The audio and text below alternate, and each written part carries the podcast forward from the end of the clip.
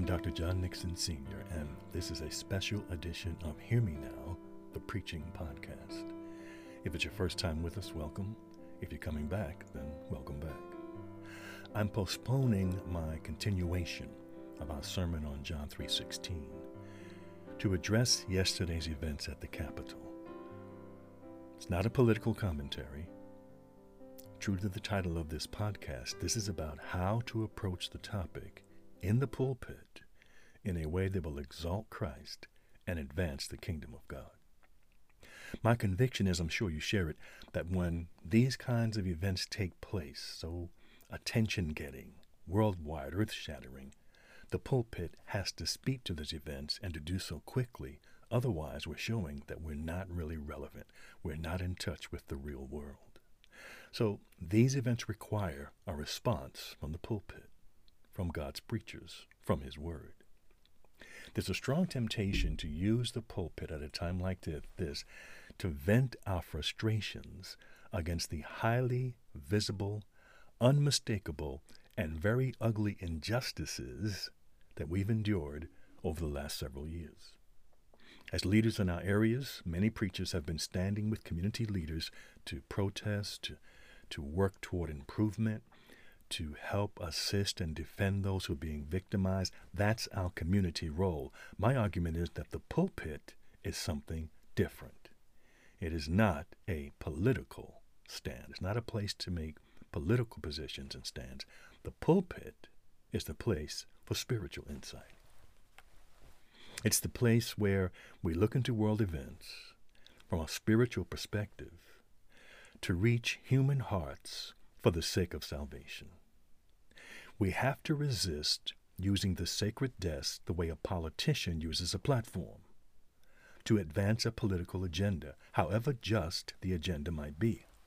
Now, I'm not saying we should close our eyes or turn our heads. That's not our role. That's not what Jesus would do. We see what's going on in the world. And the mission of Christ in the earth confronts it. God is clearly on the side of justice, against injustice, against oppression, and he will have the last word in the earth. But while Jesus was here, he stood up for what was right. He confronted injustice. He defended those who were being victimized. That is our role as spiritual leaders here in the earth. But there's something more for us to reveal in the Word of God that believers cannot get anywhere else. Not from their politicians, not from political commentary, not from the newscasters or pundits. We have a unique role in the community, the worldwide community, and especially the church community. We step back and look upward at world events we see further than Fox and CNN. We see things they cannot see because they have a different agenda. So when people come to church, they don't need more political commentary from us. They need a Thus saith the Lord. What would God have us learn from the events of the Capitol and the things leading up to it? Remember, commit to, surrender to, be inspired by, be encouraged by in the light of yesterday's events. That's the burden of the Christian pulpit. What is God up to? What do these things mean in His eyes? Because He has a view, He has an involvement that is high above and far beyond what we can see without His Spirit guiding us. What do these things mean for our spiritual lives as believers? What do they mean for Christ's mission in the earth what do they portend in terms of the end of the world? If the people don't hear this from us, they may not hear it at all. And they won't know how to think of events currently through a spiritual lens because we have not taught them how to view it. That's the task of the pulpit. That's what I want to help us do this weekend, especially on such short notice. You know, I pastored 34 years and I know how busy pastoring life can be. Our ideal would be to spend such and such amount of time in sermon preparation, but so often we don't really have that kind of time between church responsibilities and family responsibilities. So I'm trying now to do my little bit to help pastors along the way to give a little assistance as we think through the things God would have us to say in his pulpit. And I have some ideas to share with you this afternoon. Some that I think could be developed in different ways, perhaps into two or three different sermons, depending on how you feel led. I don't have a finished product to post, not this time. In fact, I'm still getting my website together. Everything's coming out of my pocket, so it's moving slowly. Let's call this then, let's call it Sermon Helps. Sermon Helps to help you get going or to add to what you already have if you find it useful.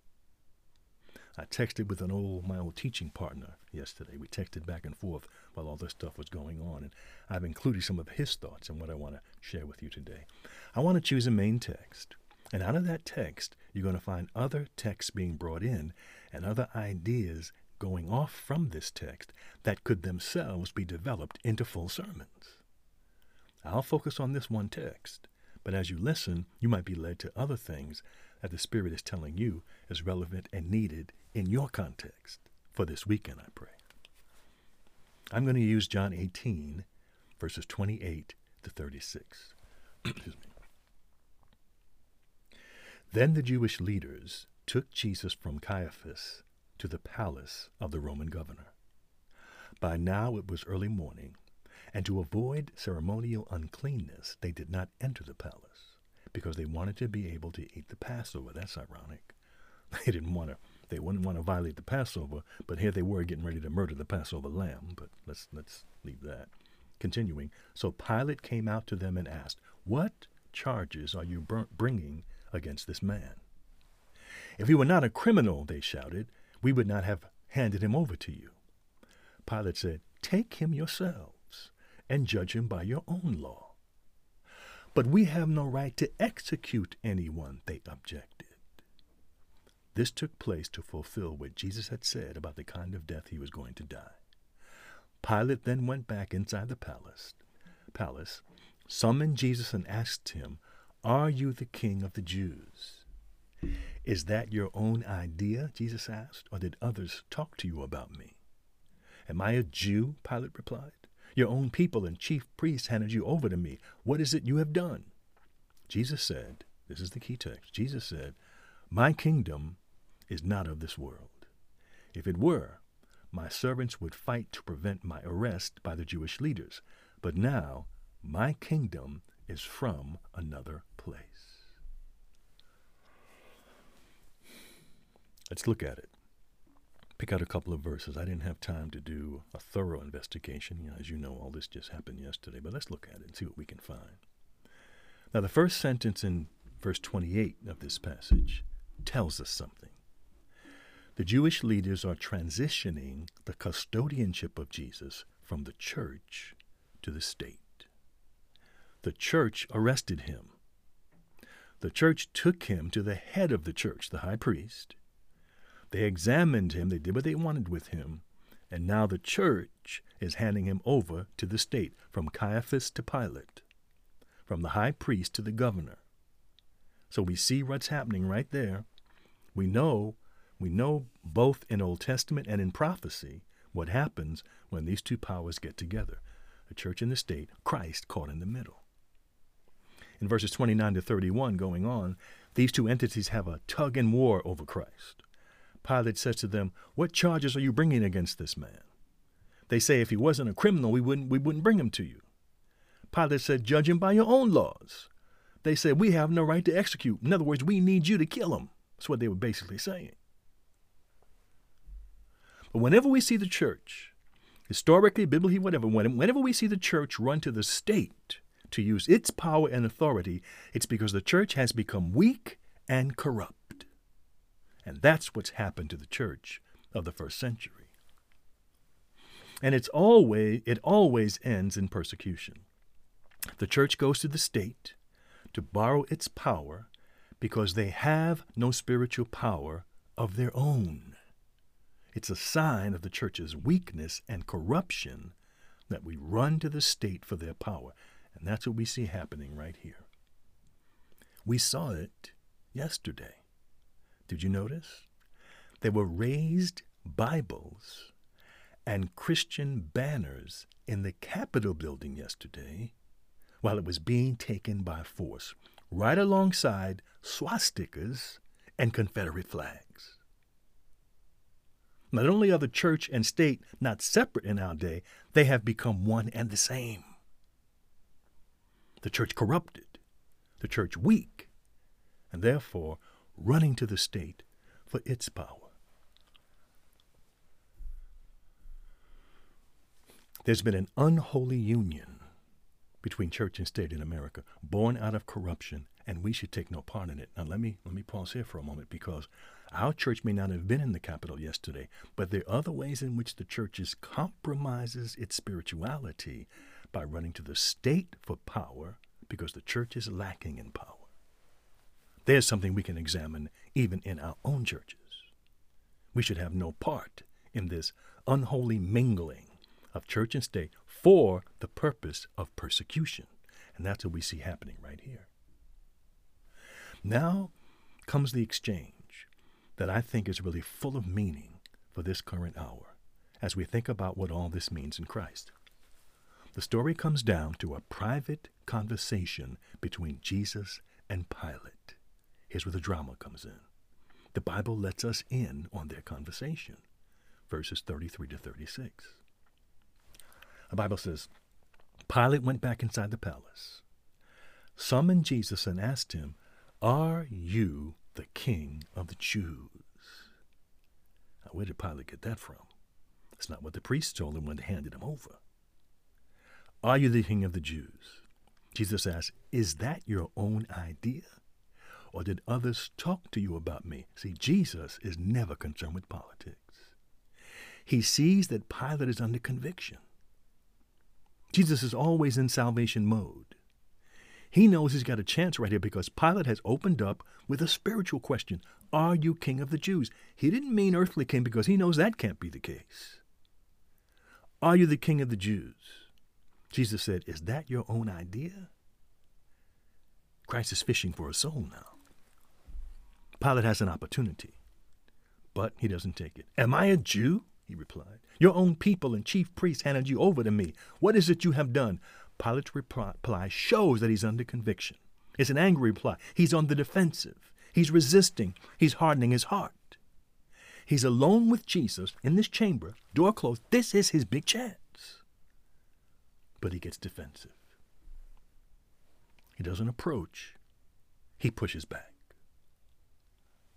Now Jesus gives this final sentence in this passage that I think we can explore for the benefit of our people and for the kingdom. Jesus said, My kingdom is not of this world.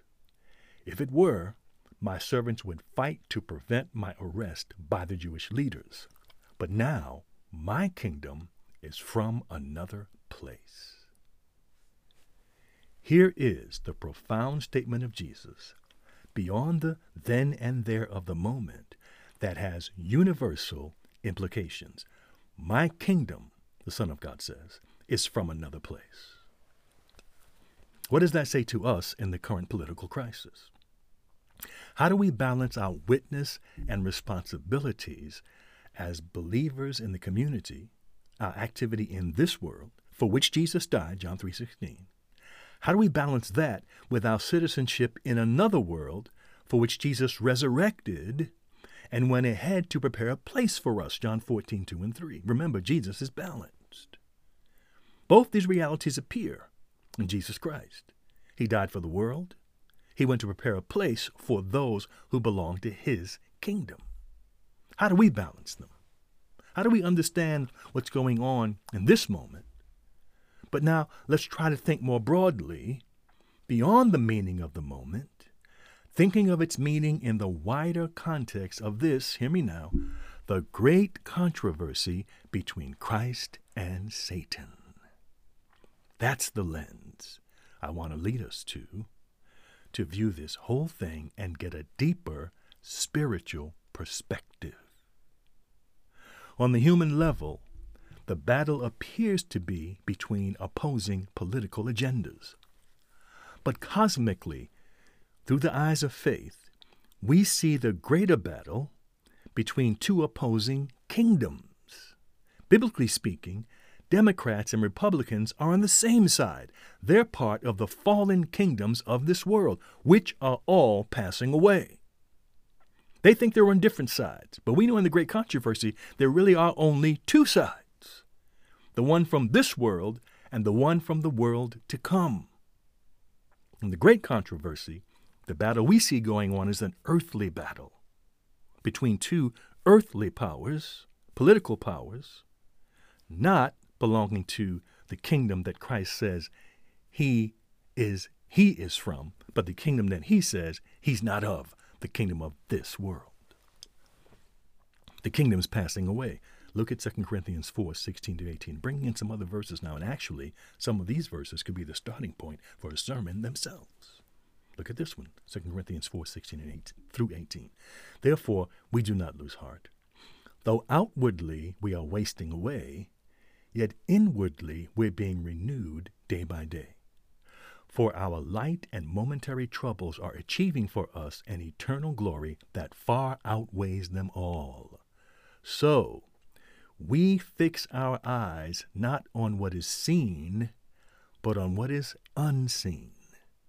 Since what is seen is temporary, but what is unseen is eternal. Notice the Bible does not say we close our eyes to the seen. The Bible says we fix our eyes on the unseen. We don't not see, we just don't let it be our focus. Our focus is on what is to come, while we see what is. Because what is is passing away, and what is coming is eternal. I think there's a word there. The question is where is our focus, and where do our ultimate hopes lie? That's the question of 2 Corinthians 4 16 to 18. That passage right there could be used to address yesterday's events and help God's people take a spiritual view to them, not just a political view. That's what I'm arguing. There's a companion text here, too. When we talk about this, uh, Christ telling Pilate that I'm not of this world, I'm, I'm of another world, there's a companion text we can use where Jesus said a similar thing in a different place, actually on the same night in Gethsemane. In Matthew 26, verses 50 to 54, Christ made a similar claim that he made to Pilate. Here's how it reads Then the men stepped forward, seized Jesus, and arrested him. With that, one of Jesus' companions reached for his sword, drew it out, and struck the servant of the high priest, cutting off his ear. Put your sword back in its place, Jesus said to him, for all who draw the sword will die by the sword. Do you think I cannot call on my Father, and he will at once put at disposal of more than twelve angel legions of angels? But then, how would the scriptures be fulfilled that say it must happen in this way? Hmm, let's unpack that for a minute. Let's unpack that. This is another important place where Jesus makes the distinction between his kingdom and the kingdoms of the earth. This is the parallel to, My kingdom is not of this world, the statement he made to Pilate. His live by the sword, die by the sword, is in opposition to, Let prophecy be fulfilled. One is earthly, the other is spiritual.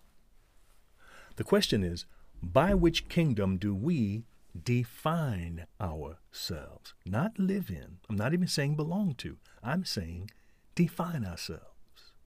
It's a question of identity. We say we're Christians, but that concept includes identity, not just religious belief. Christianity is a new identity. Everything is new. So, in the light of these political events, it's time for us to ask ourselves a question. I see them, but is it my focus? I understand them, but is it the center of my life? How do I define myself? By the things of this kingdom or the things of the kingdom that is to come? Bible says everything is new in Jesus Christ. Everything. 2 Corinthians 5:17. Therefore if anyone is in Christ, he's a new creation. Old things have passed away. Behold, all things have become new. That's King James, New King James Version. The NIV says, the old has gone and the new is here. There are two kingdoms, that's clear. They're at odds with each other, that's also clear. Jesus is squarely located in one and denies that he belongs to the other. that too is clear. Remember John 12:31? Jesus said, one of the statements he made while he was in his ministry, he said, "Now is the time for judgment on this world. Now the prince of this world will be driven out." When Jesus said the prince of the world, this world, he was not talking about himself. As long as sin reigns, this world is under the jurisdiction of Satan. He's the prince of this fallen world. Pilate was under that jurisdiction, and the Jewish leaders were playing into his hands. The question is are we under that jurisdiction too? Or do we operate in this world as those who are from another world?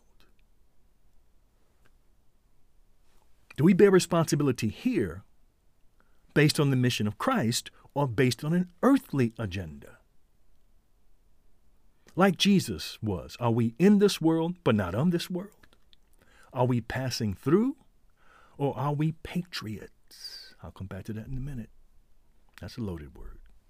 take a minute with that. Let me tell you something, a little illustration here. One of my friends and colleagues, some of you know him, the late Dr. Russell C., wrote his dissertation on the work of Dr. Martin Luther King Jr. He was discussing it once in a meeting of professors I was present. And he talked about what he discovered about why Dr. King used the nonviolent method. We know some of the reasons, but there was another here that Russell C. told us about. He said Dr. King's philosophy was that the nonviolent uh, method accomplished two things, not just one the empowerment of the oppressed, finally a chance to stand up, be heard, you know, be men, be women, not to be, be objects, a chance for the oppressed to be heard, to be empowered. But at the same time, he said, the redemption of the oppressor. Because when the oppressor can see himself, herself, in the light of their deeds is a chance for them to be redeemed, now that's a different worldview. That's a spiritual agenda on political events. Well, the question for you, for me, for our congregations what is your identity? Where does your citizenship lie? Because the answer to that question will determine how you relate to this moment in time. When Jesus said, My kingdom is not of this world, I'm going to make a comparison now. He was not advocating insurrection. He himself didn't come into the world as a revolutionary trying to overturn the Roman government. That's not what he meant. He's not calling his fathers, his followers, to overthrow the government now. How do we know? Because of Christ's statements and because of the Bible's teaching elsewhere. Let me do this now. I want to make a comparison now between citizenship and patriotism. All this is relevant, I believe, to what's going on right now in our country. Christians need to think it through. Let me develop this idea. Here's Mark 12, 13 to 17. And by the way, I believe this could be the start Uh, of it. This could be the main text of a sermon also that'd be relevant for this moment in time. You might want to approach and develop this one. It's a short, it's already Thursday, but if you work at it, the Holy Spirit can get you ready even with the text you start now. Everything I'm sharing with you now, I did last night. okay, Mark 12, 13 to 17. Then they sent him to some of the Pharisees and the Herodians to catch him in his words. When they, when they had come, they said to him, Teacher, we know that you are true and care about no one, for you do not regard the person of men, but teach the way of God in truth. Bunch of flattery there. That probably put Christ on his guard. Anyway, going on. Is it lawful to pay taxes to Caesar or not? Shall we pay or shall we not pay?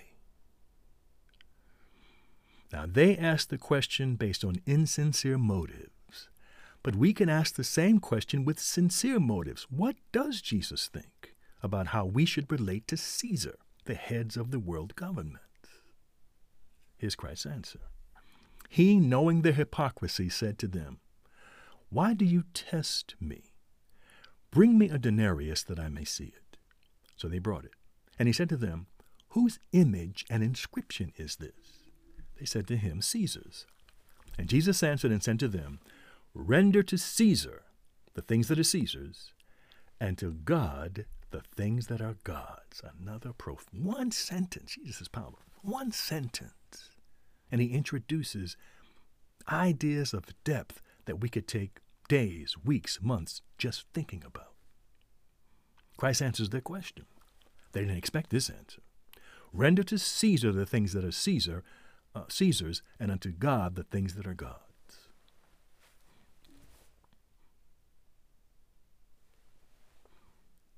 So I say this statement from Christ explores the difference between citizenship and patriotism.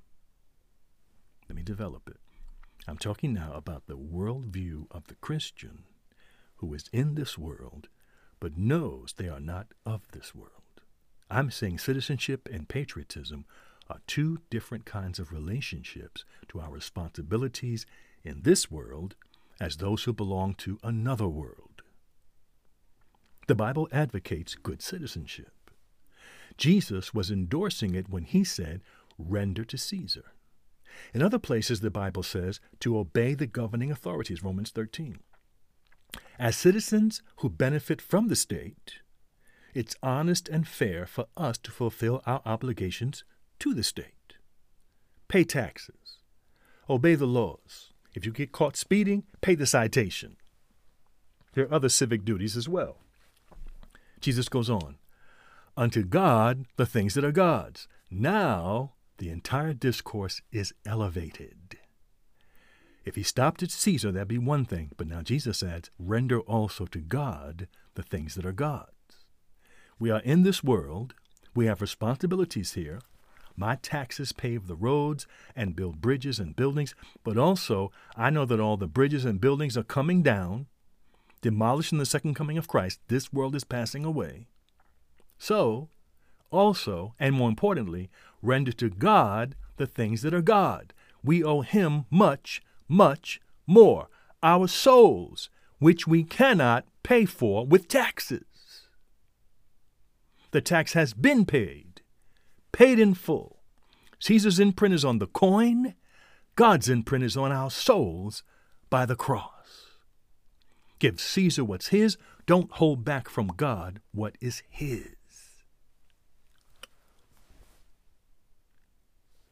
Our obedience, our citizenship, our loyalty, our responsibilities belong to the state on that level. But our souls, our identity, belongs only to God by the cross of Jesus Christ. That's why I say citizenship and patriotism are not the same thing. A patriot, patriotism is a political ideology. Ideology means a set of beliefs, you know, not just ideas, but ideals and ideology. Now, in its simplest form, a patriot is simply a person who loves their country. But as an ideology, and an actual practice, it means more than that. It also goes to issues of identity, identification with one's country, to the personal level of self identity. So my country becomes my identity. For a Christian, this creates a crisis of identity because you only have one identity. If you have two, then one of them is a disguise. It's only one true identity per person. But the real challenge of patriotism for believers is this when it comes to questions of right and wrong, patriotism gives moral authority to the state, not just civic authority. Pay your taxes, obey the governing authorities, but also moral authority, my country right or wrong. That's patriotism. Which often means I deny when my country is wrong, because I always want to follow it and convince myself that it's right. In this form of extreme patriotism, one follows blindly wherever their political leaders lead. Christians have to search their hearts about that. When we understand right and wrong to be universal principles based on God's law, how can any Christian say, my country right or wrong? Really? Above God's right or wrong? The only country that deserves our unswerving loyalty at all times is what Hebrews 11:6 calls the better country. It says, instead, they were all longing for a better country, a heavenly one. Therefore, God is not ashamed to be called their God, for he has prepared a city for them. By the way, I think there's a sermon right there, too, in, in Hebrews 11. I was thinking about this last night. I didn't have time to develop it, but think about this. Again, looking at world events yesterday, what happened in the Capitol, thinking about the message of the Bible. Think about this for a minute. Hebrews 11, go back to Genesis 12. God calls Abraham, tells him he's got a, a, a country for him. Get up, leave your family, disconnect, Go to this place I'm going to tell you about. Abraham goes. God is challenging Abraham. Hear me now. God is challenging Abraham to disconnect from his worldly connections and take a trip with him, not knowing where he's going, and reattach to God's connections. Abraham goes. Goes to the place he's told to go to, has a son, has a grandson. Abraham dies, Abraham's son dies, Abraham's grandson dies. They never even own an acre of the land God sent them to possess. What's going on then? How did he go? Why did he stay? Hebrews 11 tells why. It says he was looking for another country that had foundations whose builder and maker was God. In other words, Abraham had a goal for this world that God gave him, but that wasn't his real goal. He was looking for another country. He died in peace because he knew he was going to see the real country God sent him to possess. There's a story there between two kingdoms, right there. A good story for believers to think about. This is an opportune time for us to bring believers to evaluate these questions in their own lives. They may not have thought it through all the way. Here's a chance to help them do so. And these verses that I've shared just now. Now, let me take a minute talk about a couple of other ways to approach this that I have not had time to develop, but it came to my mind. I was up pretty late last night and early this morning. I'm going to nap when this is over. Anyway, I'm, I'm going off, off topic here. But here's another approach. Think about this for a minute. When you approach what happened yesterday from the standpoint of the great controversy between Christ and Satan, and as I was saying, every earthly conflict is just a reflection of the bigger conflict that engulfs the whole universe, the great controversy between Christ and Satan. When I see a conflict down here, it's just a smaller manifestation of that great conflict. I keep my eyes on the great conflict to know what God is up to. If I get distracted by the small conflict, I get entangled in the things of the world. And I lose my focus. We fix our eyes, what did the Bible say? We fix our eyes not on what is seen, but on what is unseen. For what is seen is temporary, what is unseen is eternal. When I see the conflict here, I'm looking at the greater conflict in order to understand it. Now, with that perspective, I could also preach Sabbath from Genesis 3. Follow my thinking now. The great controversy actually begins in heaven, says the book of Revelation. Satan's cast out, and he brings the controversy here. The first engagement with the enemy comes at the forbidden tree in Genesis chapter 3. Here's where the controversy comes to earth the serpent and the woman standing at that tree. The battle in the Capitol yesterday, as well as the violence and hatred that led up to it, had its origin right there at the forbidden tree, because that's where the fight came to earth. That's how we got engulfed in it. Look at how the enemy then usurped the authority of Adam, took this world, became the prince of this world in place of Adam. With his first conquest in the controversy, he started with a question that suggested our friend was actually our secret enemy, while all along concealing that he himself was the real enemy. That's what happened at the tree. The serpent tricked the woman into thinking that her creator was her enemy, hiding things from her, while he was her friend, trying to bring her into the light. He engaged us in the controversy from the beginning with deception, a sleight of hand he still uses that same method. We should be on the watch for it. So now I can take that, that story from Genesis 3, in light of the great controversy, and I can develop it. Maybe I'll go back, just thinking top of my head, maybe I'll go back and I'll tell a backstory leading up to the tree. I don't, know, I don't know how far back. Maybe I'll go back to the creation of the woman and the man and talk about how they came from the wor- uh, from the ground and she came from his rib and you know they were one with God. They had the garden. They're walking around you know, just to kind of get the momentum going in the story, get the people listening, get them to immerse themselves in it, and then bring the story to that critical point in Genesis 3 1, where the woman is confronted by the serpent. Now, when I get to this point, I start unpacking the spiritual meaning. What's going on in that tree? What's really going on? Something important to notice. I mentioned earlier The serpent started the controversy by making us think our friend was actually our enemy. He still does that.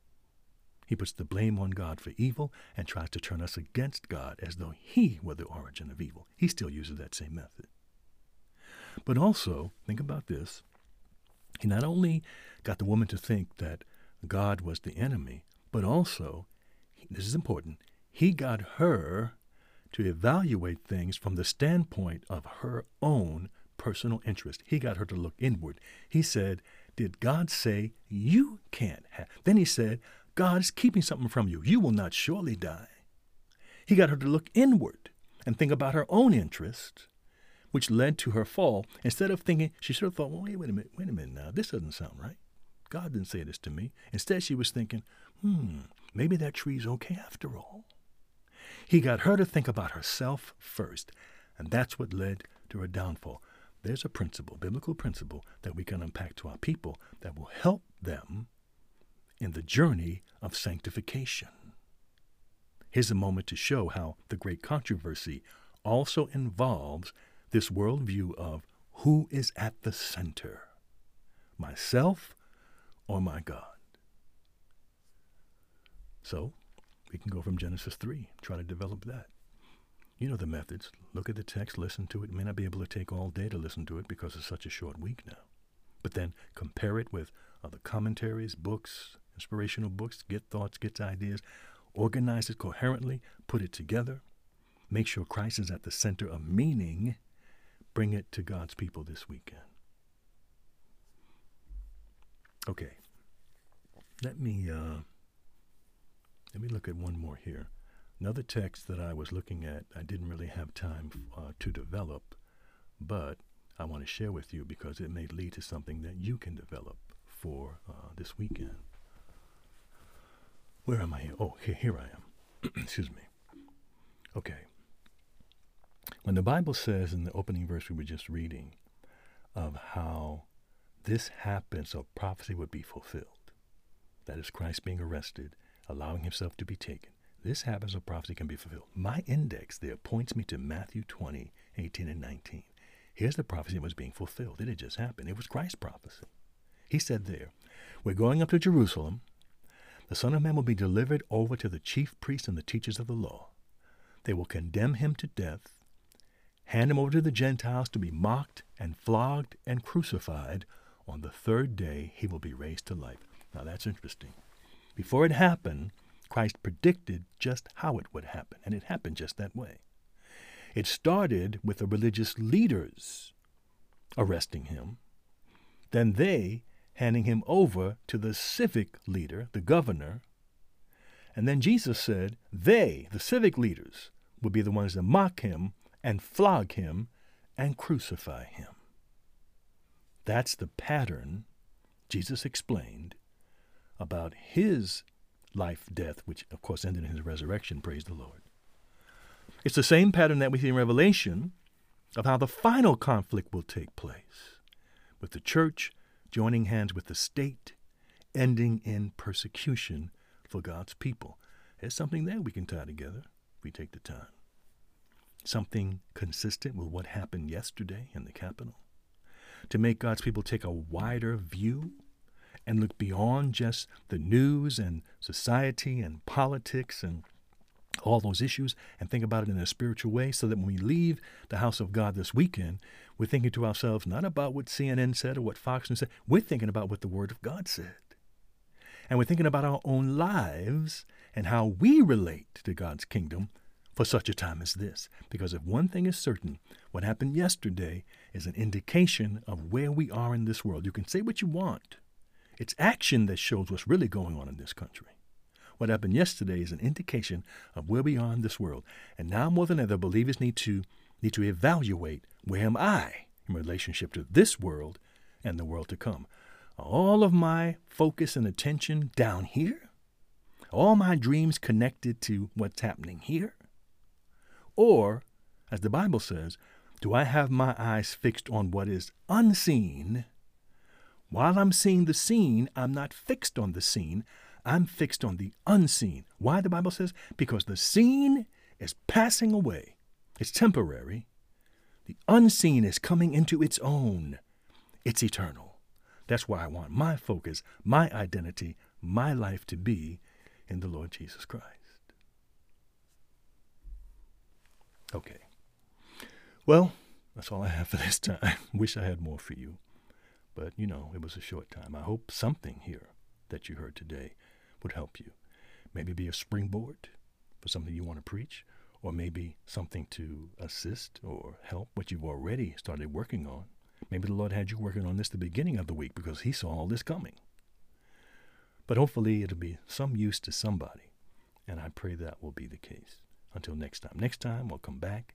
We'll complete our work on John 3:16 as I promised, and then I pray that until then the Lord will be with you. Bless us, guide us, be with you this weekend as you preach His word. May the Holy Spirit be upon you, and may God's people be drawn closer to Him as a result. Until next time, remember, keep humble, be faithful.